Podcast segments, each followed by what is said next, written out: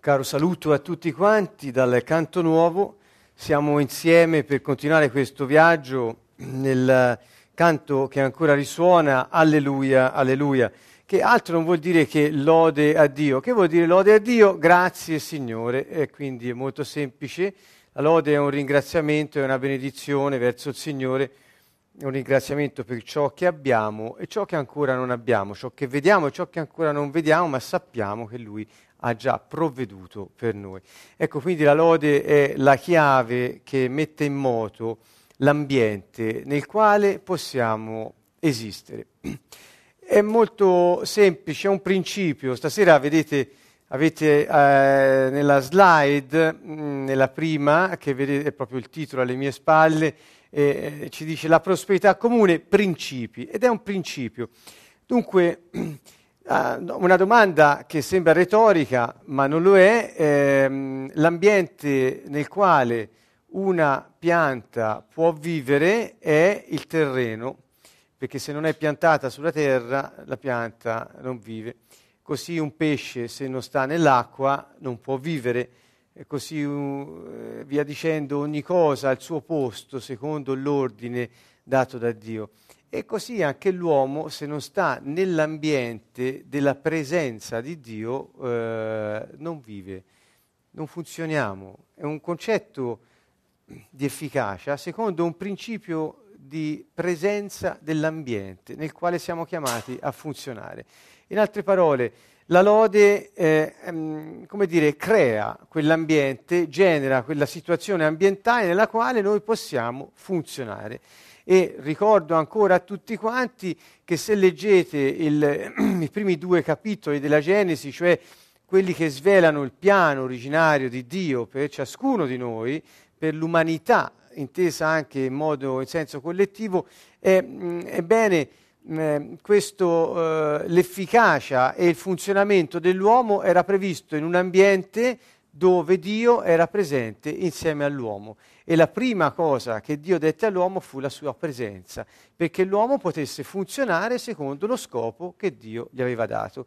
Quindi, che cosa vuol dire? Se noi non siamo alla presenza di Dio, non funzioniamo. Ecco, non è un concetto religioso, come sentite, ma è un concetto di aderenza alla vita. Il funzionamento di una persona è in relazione al suo scopo. E se noi non funzioniamo, non raggiungiamo il nostro scopo, cioè viviamo frustrati in attesa di morire e forse vedere qualcosa di meglio. Eh, dunque, vedete che eh, la religione ci porta, come dire, a, una, a, a, a saperci far piacere situazioni eh, di abuso, sostanzialmente. Di cosa? Del nostro scopo, del, eh, nella impossibilità di funzionare altrimenti. Allora, quando parlo di principi, dunque la lode, abbiamo sentito, è uno di questi principi, oppure volete chiamare chiave, una chiave, se la mettiamo nel, nel cruscotto e giriamo, il motore si attiva e quando il motore è attivo allora possiamo metterla prima, possiamo girare lo stesso, cioè andiamo, funziona, la macchina è fatta per portare le persone, se ci monti sopra e stai fermo, insomma, dopo un po' ti viene anche a noia. Ecco. E allora, la prosperità comune, guardate, stasera voglio... Eh, fare una carrellata di questi principi, perché questi sono solo 12, diciamo non sono proprio mh, mm, eh, solo questi, perché nelle eh, fu- future sessioni avremo quasi un centinaio di principi che ehm, analizzeremo insieme. Eh, questi perché rimangano a tutti. Prima di entrare in questo, io voglio dare un avvertimento o qualcuno lo chiamerebbe avviso, eh, fate come voi che avvertimento suona quasi di minaccia per alcuni, invece avvertimento vuol dire ti avviso che, qual è l'avviso che io do a tutti stasera? Quando ascoltate queste cose, non le ascoltate come se fossero parole, eh, diciamo, eh, teoriche, ehm, ovvero, mi spiego meglio, sono principi di funzionamento di un regno Ecco, entro un po' nel vivo. Eh, eh, il regno dei cieli che noi annunciamo da, dal canto nuovo, eh, non facciamo altro che fare quello che Gesù ci ha detto di fare. Andate, annunciate la buona notizia del regno dei cieli. Quindi il regno dei cieli è un paese. Il regno dei cieli è un paese, è una dimensione dove il re sovrano dispone e tutto è fatto secondo la sua volontà. Il regno dei cieli funziona perché il re domina sul suo territorio. Questo regno dei cieli Gesù disse l'ho portato sulla terra, è arrivato e l'ho portato io perché io sono il re, questo era il concetto. Dunque noi siamo qui a parlare di principi che funzionano nell'ambito di questo regno, della sfera di influenza di questo regno, per chiunque voglia entrarci dentro e starci da cittadino. Quindi sentite, proprio è, un, è, una, è una questione che riguarda la vita delle persone. Dice, ma non funziona se... No, funziona per chi sa di appartenere al re, sa di essere cittadino di quel regno e attiva la sua vita secondo i principi che vigono nel suo, nella sua patria. Noi non possiamo pensare di vivere in Italia e osservare le leggi cinesi.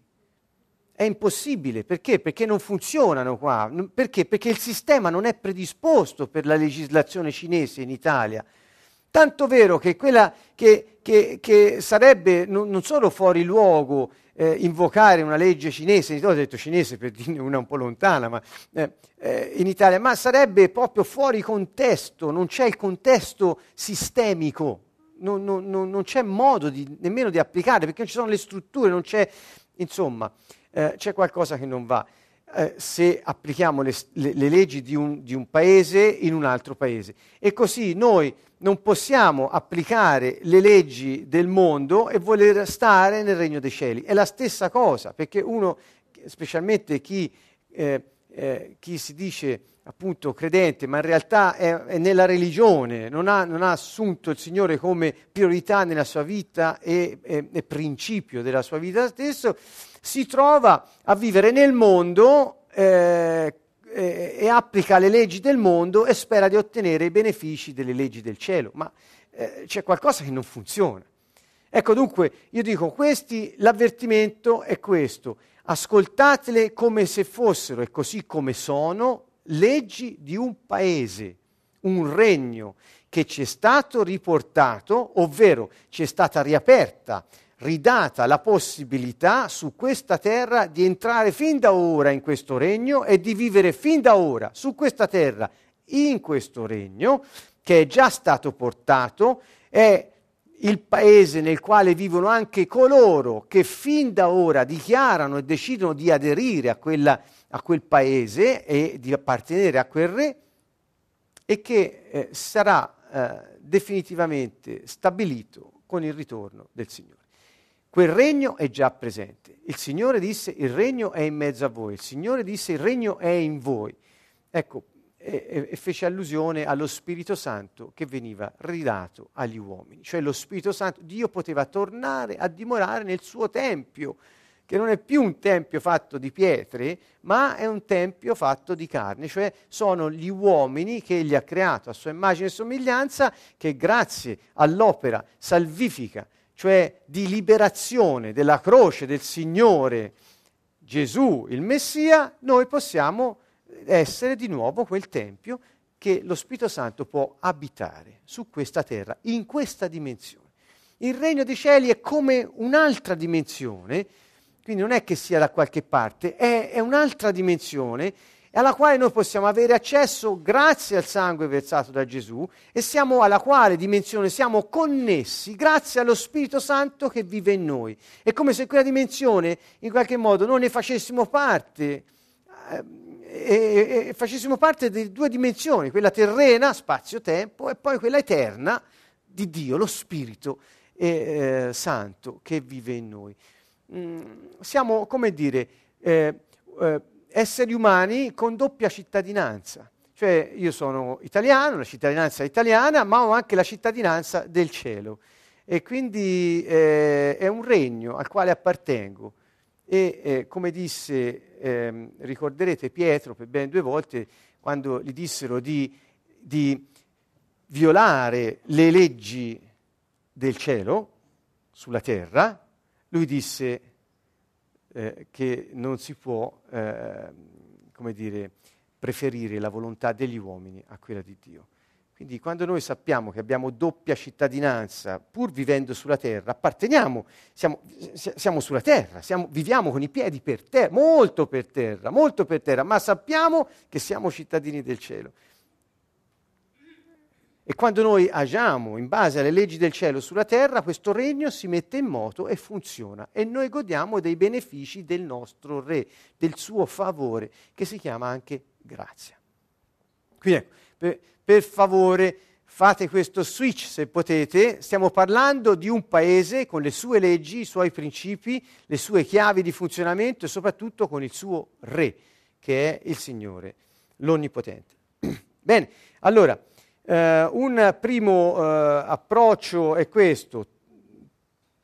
Principio numero uno, tutti i regni funzionano sul principio del benessere comune, comunitario e condiviso o tutti i regni. Per noi che viviamo in una democrazia eh, eh, resta una cosa un po' difficile da concepire, perché eh, il regno è un modo di organizzazione, di governo di un territorio che nessuno di noi francamente conosce bene, perché qui in Italia noi, eh, sì, eh, pri- prima della seconda guerra mondiale, ma insomma non abbiamo eh, gustato eh, o vissuto, a secondo delle, eh, dei punti di vista, eh, il, il re, la vita in un regno. La vita in un regno è una vita diversa da quella che c'è in una democrazia. E per quanto la democrazia sia la eh, miglior soluzione che l'uomo abbia mai trovato per poter vivere in questa dimensione, eh, non è sicuramente la migliore, poiché se lo fosse eh, i problemi dell'uomo sarebbero già stati risolti e invece eh, come possiamo sentire e vedere nel mondo la situazione va sempre un po' peggio.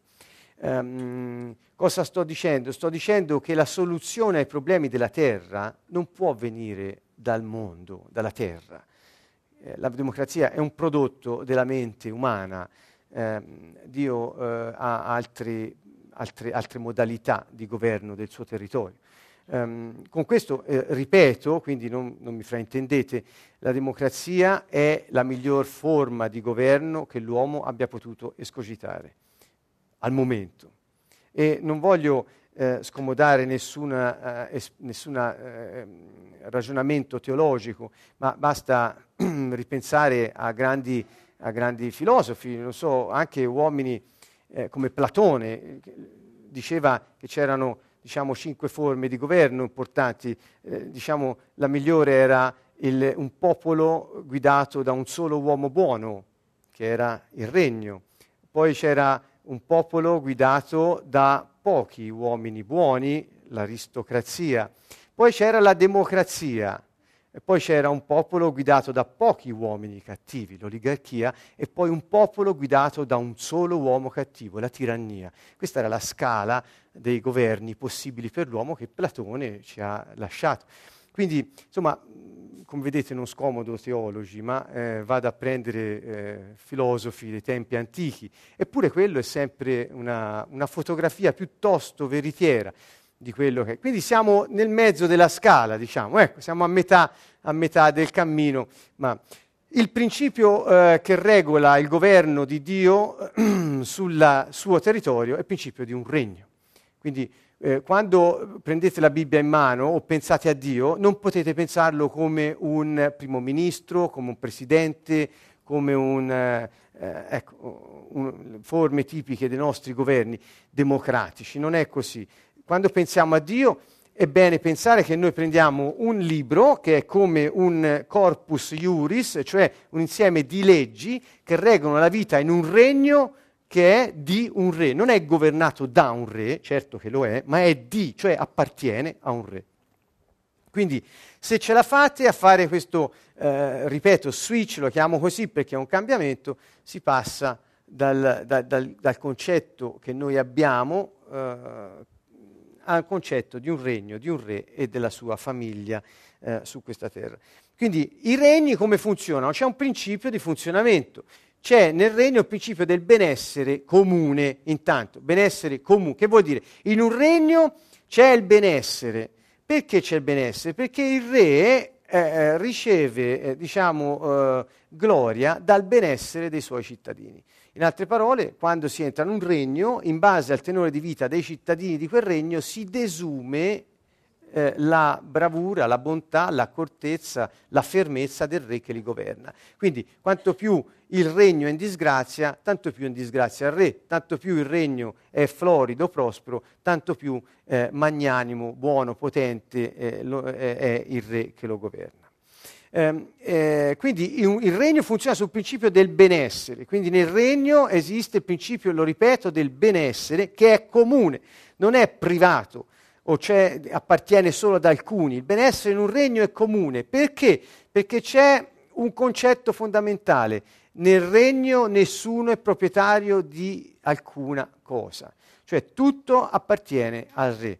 Per questo è comune, non perché sia di proprietà di tutti, questo è l'inganno di alcuni tipi di governi che si sono eh, avvicendati eh, ne, nell'ultimo secolo, eh, cioè è comune non in quanto appartiene a tutti, ma in quanto niente appartiene a nessuno.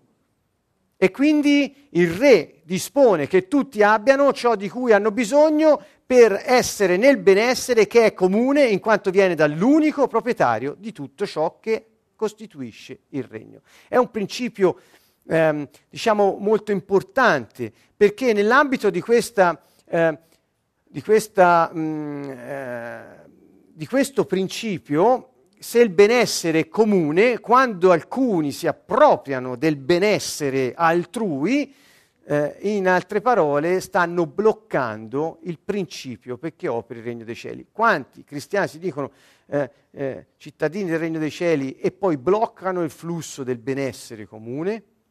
Dicendosi proprietari delle cose che appartengono a Dio e non a loro. Io non sono proprietario di niente che ho addosso, anzi non sono proprietario neanche di me stesso, perché tutto ciò che esiste appartiene per diritto di creazione a colui che l'ha creato. Questo è, è, è Dio, è il nostro Re.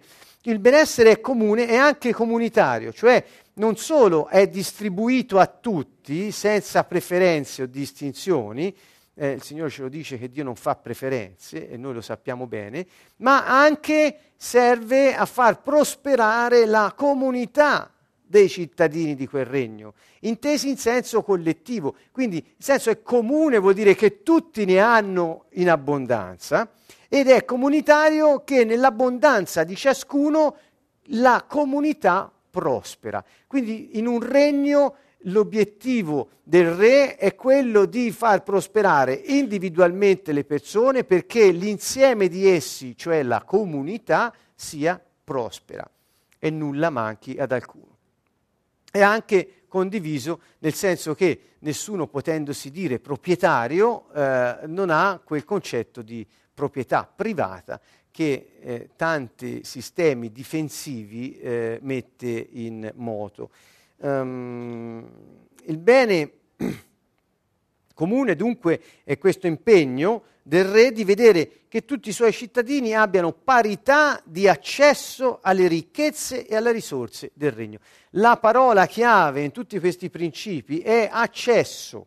Io ve l'ho già detto in un'altra sessione, lo ripeto qui, accesso. Quindi quando noi chiediamo al Signore di co- ciò, di ciò che, che, ci serve, in realtà noi gli, chiediamo di rimuovere ogni cosa che ci blocca l'accesso a ciò che è già pronto per noi.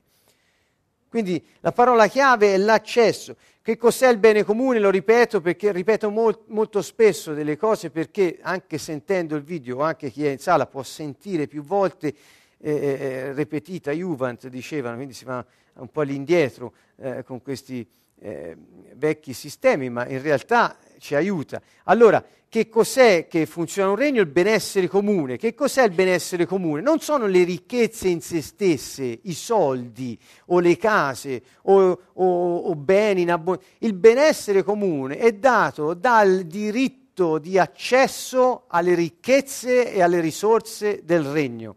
Siccome il nostro regno è un regno, è il regno del Signore che è proprietario di tutto, eh, quando noi siamo nel regno abbiamo accesso ad ogni cosa di cui lui è proprietario. Quindi l'accesso è un privilegio che Dio dà ai suoi cittadini. A cosa? Alle ricchezze e alle risorse del suo regno. Ecco, ce n'è cioè abbastanza per tutti, insomma, ecco perché è anche condiviso, è comunitario, perché la comunità è florida, perché tutti eh, non hanno problemi a dare agli altri, perché sanno che ritorna da, da un'altra parte e, e, così si muovono, si muovono le risorse.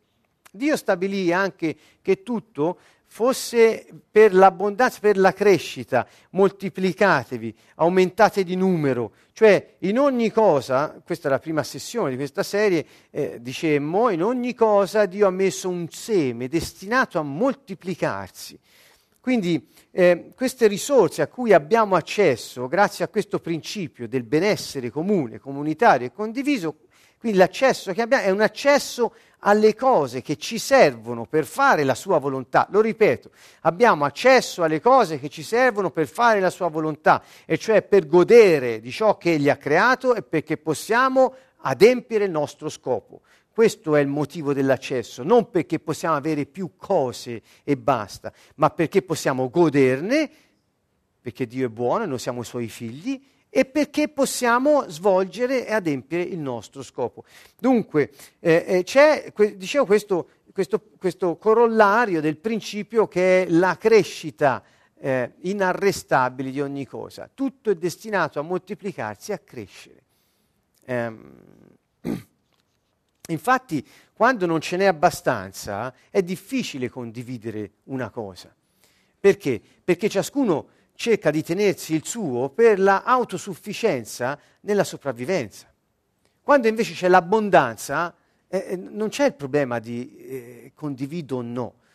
Il principio di Dio è che ci sia abbondanza. Rileggete nel libro della Genesi, all'inizio, proprio quando creò le cose, tutto era per l'abbondanza, la prosperità, per la moltiplicazione. All'uomo stesso dice riempite la terra. Insomma, ehm, Vedete, siamo già al principio 2, il benessere comune è un impegno del re. Dunque, allora uno dice, ok, il benessere comune, comunitario e condiviso, quindi eh, se, se, se, noi ragioniamo secondo schemi del mondo, io devo, cioè metti un devo, fare qualcosa per poterlo ottenere. Questo è un principio del mondo, non appartiene al regno dei cieli. Nel regno dei cieli il devo, eh, eh, togliamolo di mezzo, quindi non è che noi abbiamo accesso alle risorse del regno perché ce le siamo guadagnati in qualche modo, perché abbiamo qualche merito o abbiamo vinto i cento metri. Mi spiego? Nel regno dei cieli abbiamo accesso perché è la responsabilità del re darci l'accesso. È lui che si impegna ed è responsabile per l'accesso perché il benessere dei suoi cittadini dimostra la gloria del re. Uh, questo mi fa pensare anche, eh, vedete al, al, punto 3, al punto 3, il bene comune, eh, il principio dell'abbondanza dispensata. Che cos'è questo dell'abbondanza dispensata? Il, il, il bene comune, il benessere comune è fondato sul principio dell'abbondanza dispensata. Cioè, che vuol dire? L'abbondanza già predisposta è già eh, pronta per essere data. Come dire, se io avessi uh, idealmente un, un, luogo nei cieli che non è lassù, ma è nella dimensione del cielo, è difficile spiegarlo uh, e forse nessuno ci riesce, ma non importa. Mm, ripeto, solo Gesù disse, solo io vi posso parlare di quella dimensione, di quel luogo, perché da lì io vengo e sono l'unico che è venuto e io sono un testimone fedele perché vi parlo di ciò che ho visto. No, eh, cioè io vengo da là, io sono uno con il Padre, cioè siamo la stessa cosa, insomma. Va bene, allora, eh, eh, se io avessi idealmente, pensassi in quell'altra dimensione, una, una stanza mia con tutte, tipo uno stoccaggio di tutte le cose, eh, che Dio ha previsto per me da quando? Da quando mi ha pensato. Cioè la mia storia, eh, eh, secondo Dio, è già scritta, è già prevista, tutto era scritto nel tuo libro quando ancora dei miei giorni non esisteva uno. Cioè lui mi aveva scelto e, e mi aveva preparato un destino, cioè una storia, una vita, aveva predisposto le opere buone che io facessi e aveva anche predisposto le risorse che mi servivano per farle. Quindi poi mi ha creato secondo l'incarico, lo scopo che aveva in mente per me e mi ha detto ora vivi quella vita mettendomi sulla terra. Ecco, mi ha dato, la, vivi quella vita. Quando noi siamo messi nel, sulla terra, vivi quella vita, dietro a quel vivi quella vita c'è, sei libero anche di decidere altrimenti, perché Dio è amore e nell'amore c'è libertà. Quindi Dio ci dà la libertà di poter aderire alla vita che Lui ha previsto per noi oppure di inventarsene una o seguire quella inventata appunto dal nemico infernale, il diavolo, che cerca sempre di farci prendere strade diverse. Allora, quando noi viviamo quella vita, noi non solo mettiamo i piedi nel nostro destino e siamo efficaci, funzioniamo, manifestiamo potenza e autorità perché è quella delegata dal re ai suoi cittadini su questa terra, ma anche abbiamo tutto il necessario per poter svolgere e fare le cose buone che Dio ha predisposto che noi facessimo. Allora, il problema non è di avere le cose, sono già pronte se ci fosse una stanza ideale per me, per la, per la, vita scritta per me, sarebbe piena di tutte le cose. E quindi il problema non è se ci sono le cose, se le risorse poi arrivano, il problema è l'accesso, lo ripeto, è l'accesso. Questo è il principio. Cerco di scolpirvelo nel, nel, nel cuore mentre, mentre, lo ripeto continuamente. Noi, ecco, se, eh, questa abbondanza di risorse per lo svolgimento del nostro incarico è già predisposta da Dio ed è anche pronta ad essere dispensata. Ecco l'abbondanza dispensata. Dunque il segreto dell'accesso è se metto i piedi nel mio destino perché se cammino su quel solco non ci sono problemi. Fabrizio prima pregando ci ha ricordato, e non so quanti abbiano eh, sentito e seguito attentamente, dice Gesù ha detto, se fate quello che io vi dico, chiedete quel che volete, vi sarà fatto. Ma che vuol dire questo? Vuol dire che se te metti i piedi in quel solco che io ho disegnato per te, dice il Signore, quella vita che io ho previsto per te, tutto quello di cui hai bisogno, chiedimelo, perché io sto facendo la mia volontà dandotela. Non sto seguendo un tuo capriccio e siamo insieme nel vivere quella vita che ho preparato per te. Ecco, dunque, che ehm, per, per, quello, per quello noi parliamo di queste cose, perché le persone sappiano che Dio ha previsto che nulla manchi ai suoi figli su questa terra e abbiano in abbondanza ciò che gli serve per poter svolgere il loro incarico. Tutto è di proprietà del re, l'ho già detto, questo è il principio per cui magari eh, noi stiamo per iniziare a novembre di quest'anno eh, del 2014 un eh, corso sulla cultura del regno dei cieli e quindi di questi principi del regno ne parleremo eh, in lungo e largo, insomma eh, chi ha ricevuto la nostra newsletter sa di cosa parliamo, chi è stato ai nostri seminari lo sa perché abbiamo, lo abbiamo annunciato. Il fatto che ci sia un re eh, eh, dimostra che c'è un proprietario di tutte le cose che sono nel regno. Ascolta, anche questa è una cosa piuttosto semplice in sé, ma noi non l'abbiamo mai vissuta, per cui è difficile. Allora, eh, in un regno il re, che è colui che ha il governo sovrano sul territorio, cioè può disporre, dettare legge, dire cosa o non cosa. Eh, questo è il re come, come governo, è anche proprietario di tutto ciò che è nel suo regno, compresi i cittadini. Quindi il re è automaticamente signore. Signore vuol dire proprietario. La radice, quando nella Bibbia si usa Signore, molto spesso, il Vecchio Testamento specialmente, molto spesso quel Signore è tradotto dall'ebraico Adonai e quella radice Adon, quella radice di Adonai vuol dire il padrone, il proprietario. Quindi quando si dice Signore, non stiamo dandogli un, te- un titolo come oh, avvocato, cavaliere, ragioniere, cioè noi stiamo chiamando Dio con un nome preciso, proprietario. E come puoi dire proprietario se pensi che quello che vesti è di tua proprietà? Gesù dice, eh, ehm, parli, parli, ma mh, mm, al vento, non, non, non, non fai quello che dico. Perché se io sono il proprietario, eh, come mai ti aff- affermi che sei tu stesso proprietario di ciò che è mio? E comincia da qui, capi? Da niente, comincia da, da È così sottile, subdola la possibilità di inganno che comincia dal niente a entrare nella mentalità che noi abbiamo diritto sulle cose che Dio ci ha dato. Noi non abbiamo diritto, abbiamo privilegi sulle cose perché appartengono a un re e quindi sono un privilegiato cioè beneficato dalla grazia, dal favore del re che mi ha permesso di avere questa camicia. Insomma, cambia completamente la storia, perché anche quando la devo condividere, far girare, eccetera, so che non muovo cose mie, ma cose del re. E quando lui dice muovile, io le muovo, perché so che poi lui muove altro. Insomma, tutto di proprietà del re. Luca 19, 28, 35, non ve lo voglio leggere tutto, ma voi eh, eh, saprete che eh, qui si parla dell'entrata di Gesù in Gerusalemme e mh, mm, disse a due, a due, suoi discepoli, eh, gli disse, andate nel villaggio di fronte, entrando troverete un puledro legato, ehm, eh, sul quale nessuno è mai salito. Scioglietelo e portatelo qui. E se qualcuno vi chiederà perché lo sciogliete, direte così, il proprietario ne ha bisogno.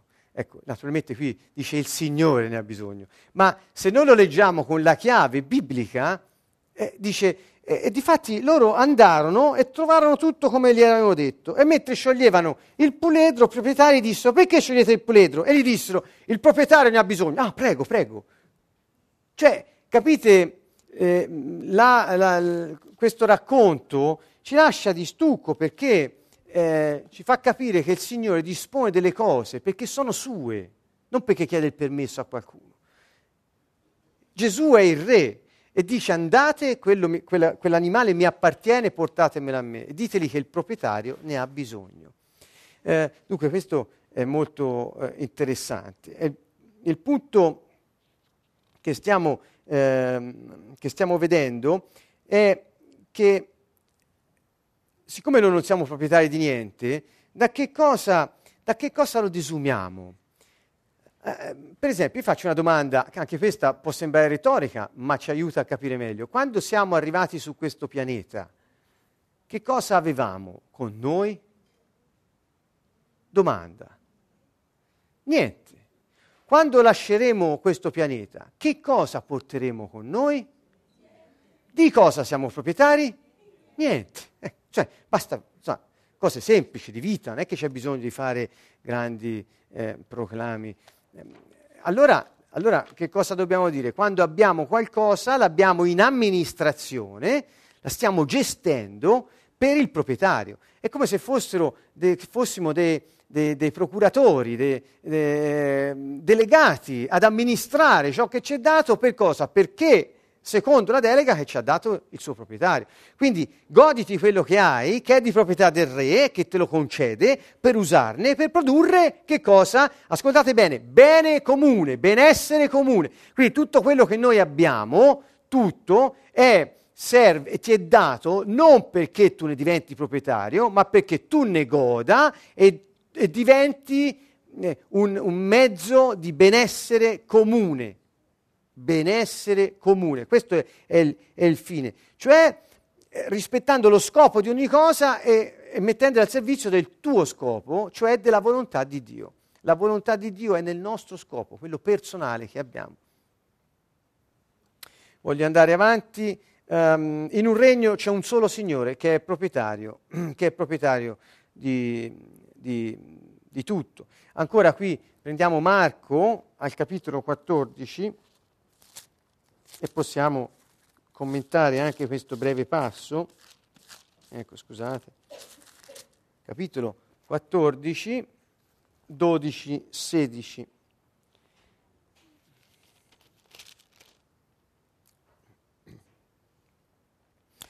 Dice, eh, i discepoli dissero a Gesù, eh, si stavano preparando per eh, quella che è chiamata l'ultima cena. Eh? Allora dice, dove vuoi che andiamo a preparare perché tu possa mangiare la Pasqua? Allora mandò due dei suoi discepoli dicendo loro andate in città, vi verrà incontro un uomo con una brocca d'acqua, seguitelo e là dove entrerà dite al padrone di casa, il maestro dice dov'è la mia stanza perché io possa mangiare la Pasqua con i miei discepoli e lì vi mostrerà il piano superiore una sala grande con i tappeti già pronta, l'ha preparata per noi. I discepoli andarono, trovarono tutto come aveva detto loro. Insomma, di là abbiamo visto che gli ha detto il proprietario del, del puledro ha bisogno dell'animale. Eh, di qua dice trovate uno, gli, gli, dice chi era uno e portava una brocca, eccetera, quindi hanno un segno visibile e gli dice il maestro ha detto che la sua stanza gli serve. Non so se avete Avete sentito? Il maestro dice, dov'è la mia stanza perché possa mangiare con i miei studenti?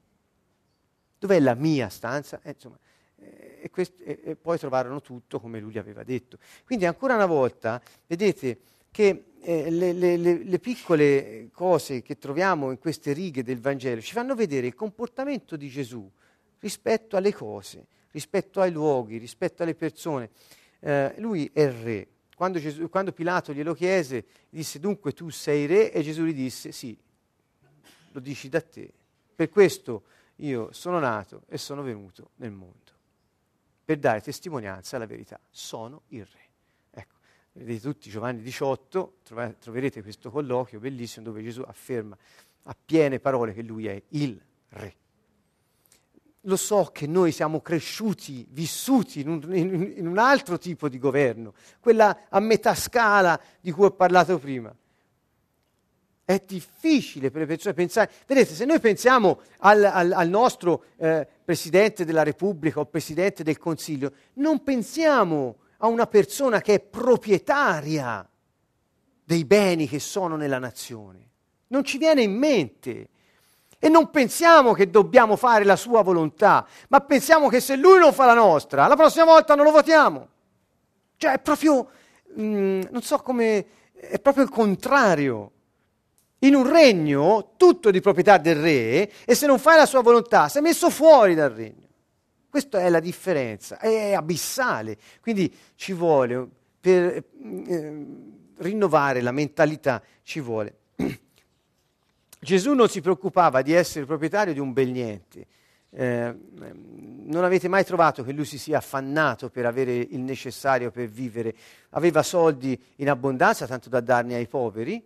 Sappiamo che faceva, avevano una cassa per le elemosine, quindi ehm, non è mai mancato di nulla e ha sempre avuto dove mangiare, dove dormire e svolgere appieno il suo incarico. In alcuni passi del Vangelo ha addirittura detto che c'erano delle donne che lo assistevano con i loro beni, quindi aveva delle persone che condividevano per il re i beni del re, cioè non è che stavano i, i, i propri beni, erano i beni suoi che mettevano a disposizione della sua missione sulla terra. Eh, era proprietario di tutto e quando voleva qualcosa lui se la prendeva semplicemente per il suo incarico. Uh, e lui disse, disse eh, perché a un certo punto, ricordate, lo, lo, menzionai tempo fa, disse, Pietro gli disse, o uno dei discepoli, non ricordo, ma noi che si è lasciato tutto per te, che ce ne viene, insomma, perché qui, eh, eh, ricordate, era dopo che lui aveva detto a quel ricco, va, vendi tutto, cioè, e Gesù gli disse, quelli che per me lasciano tutto hanno già il doppio non dopo che moriranno, già da ora in questa creazione, in, quest- in questa realtà qui. Se vivi nel regno dei cieli, ed è una cosa personale, ora, dopo sarà stabilita anche eh, in senso collettivo su questa terra, quando tornerà il Re. Ma al momento lo Spirito Santo è in ciascuna persona che accoglie l'invito del Re ad entrare nel suo regno. E quando una persona ci entra dentro, e, fa, fun- e fa funzionare il suo ambiente, è qualcosa cambia. Cioè le leggi che regolano la sua vita sono altre e prevalgono su quelle del mondo. Quindi se vivi nel regno dei cieli, dovunque andrai avrai una casa.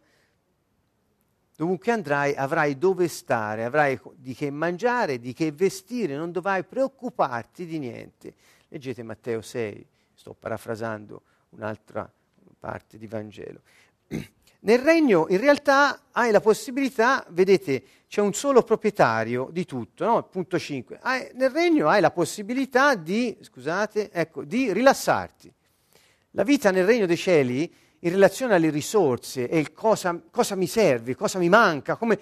no, no, perché eh, nel regno abbiamo la possibilità di stare molto rilassati, perché non siamo i proprietari, nemmeno siamo quelli che hanno inventato la vita che siamo chiamati a vivere, siamo custodi di ciò che ci è dato, perché la volontà di chi ci ha mandato qui sia fatta attraverso di noi. Quindi, cioè, è un compito molto più rilassante. Quante volte sentite le persone che vanno eh, vabbè qui non sono custodi ma sono in affitto, oppure se hanno un comodato, dice ma io non mi devo preoccupare, le tasse, il tetto, i muri di condominio, no niente, ci pensa il proprietario, io pago il mio affittino, oppure se è incomodato gratuito, meglio ancora, non hai da pagare niente, paga tutto il proprietario e te devi solo mantenere la, la, l'immobile nello stato in cui ti è stato consegnato. È eccezionale, è eccezionale. Um, Dici sì, ma se hai un comodato è gratuito, è precario per natura. Vabbè, perché il proprietario può sempre richiederti indietro il bene di cui stai godendo. Sì, nel regno dei cieli, invece, le cose che ti sono date non è per bizza del re che ti possono essere ritolte. Il Signore parla una volta di questa evenienza, di questa possibilità, eh, e dice a chi più ha sarà addirittura dato di più, ma chi non ha sarà tolto anche quello che ha. Eh, eh, un'altra volta questo, un altro aspetto, in base a cosa lo dice Gesù? In base a un principio di buona amministrazione, fondata su cosa? Sulla fedeltà allo scopo del tuo incarico e di ciò che ti è dato per realizzarlo. Quindi ecco, eh, è, è, è, molto bello vederlo sotto questo profilo perché eh, molti vanno a fare scuole di management, invece in realtà il Signore ci ha dato delle chiavi di economia che non occorre fare l'università per capirle. Allora, quando hai bisogno di qualsiasi cosa, per il tuo incarico, per il tuo scopo, il re sa come procurartela perché tutto è suo. Questo vuol dire c'è un solo proprietario, è lui il responsabile. E, mm, la, la, le, le, persone nel mondo che, vivo, che, non sono nel regno dei cieli, non, non, non appartengono a, a, questo regno e non vivono secondo la cultura, le leggi di quel regno, diventano dighe. dighe. Nel regno dei cieli eh, diventiamo canali. Ecco, la differenza è un po' questa. Siccome non siamo proprietari ma custodi, se il re ci chiede di passare le cose condiviso, vedete, benessere condiviso, noi siamo custodi che fanno la volontà del proprietario. Quindi il proprietario, il proprietario dice condividi, per cui siamo canali attraverso i quali continuamente passa un flusso di benessere comune, comunitario e condiviso. Nel mondo invece le persone diventano dighe, cioè bloccano il flusso perché, perché credono di essere proprietari delle cose che hanno e perciò se le tengono per sé, per paura di non averne abbastanza. Il, ho cinque minuti, eh, eh, il punto 6, l'eccedenza, il bisogno altrui e il servizio. Eh,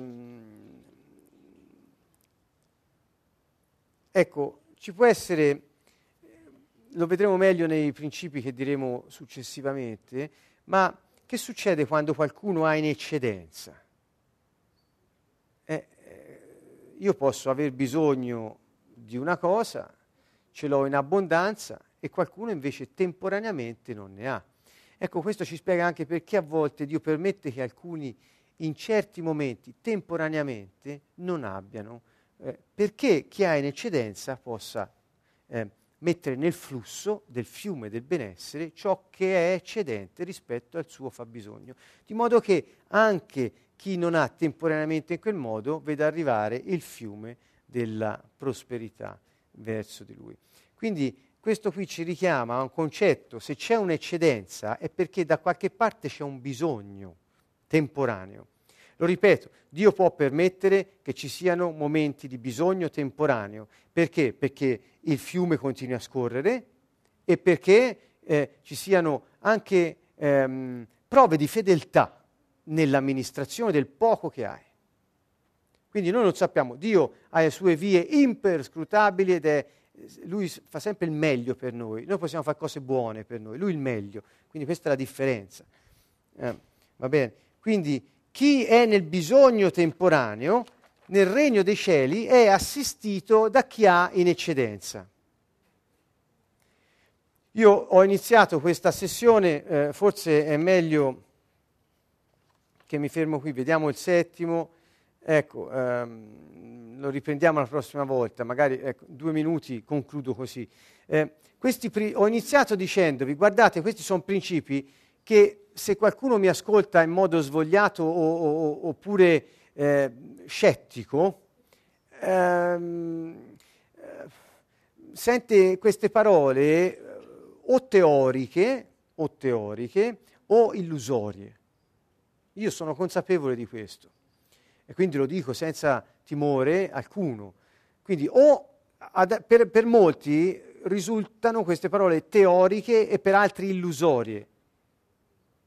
Ecco, il punto è che se invece le prendi come regole di funzionamento di un altro paese dove si vive così e quel paese può diventare il tuo se lo vuoi, ecco, vivendo come si vive in quel paese, anche qui funziona, perché Gesù ha riportato già quella dimensione sulla terra.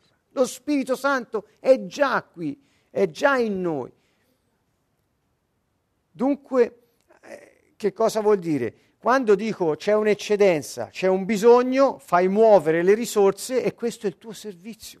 Servizio, cioè cosa servi? Ma nella religione la gente proprio la, la, bocca piena di questa parola, il servizio, il ministero, che vuol dire anche ministero, ministero vuol dire servizio, ma che vuol dire servizio? E tutti pensano a farsi servi, a prostrarsi, fargli i zerbini. No, il servizio è, è, è, è pensate a un cameriere. Che fa un cameriere? Serve a tavola. E che fa? Eh, fa lo schiavo del, del cliente? No, porta al tavolo ciò che ha di prezioso per lui. Cioè il servizio è, il, è, l'attività di servire, portare, erogare, elargire il dono che Dio ha messo in noi agli altri. Il meglio che abbiamo per gli altri ce l'abbiamo in mano per muoverlo e per servirlo agli altri.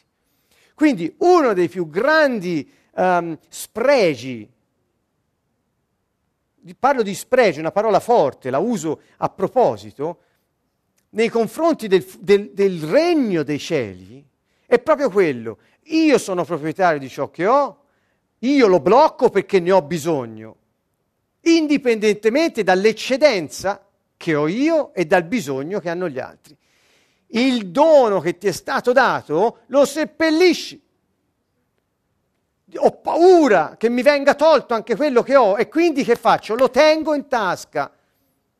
E il Signore dice, chi agisce così gli verrà tolto anche quello che ha. Perché? Perché non sei un amministratore fedele. Dice, ma secondo il mondo è una cosa saggia. Sì, ma secondo il regno dei cieli no, perché abusa dello scopo della risorsa.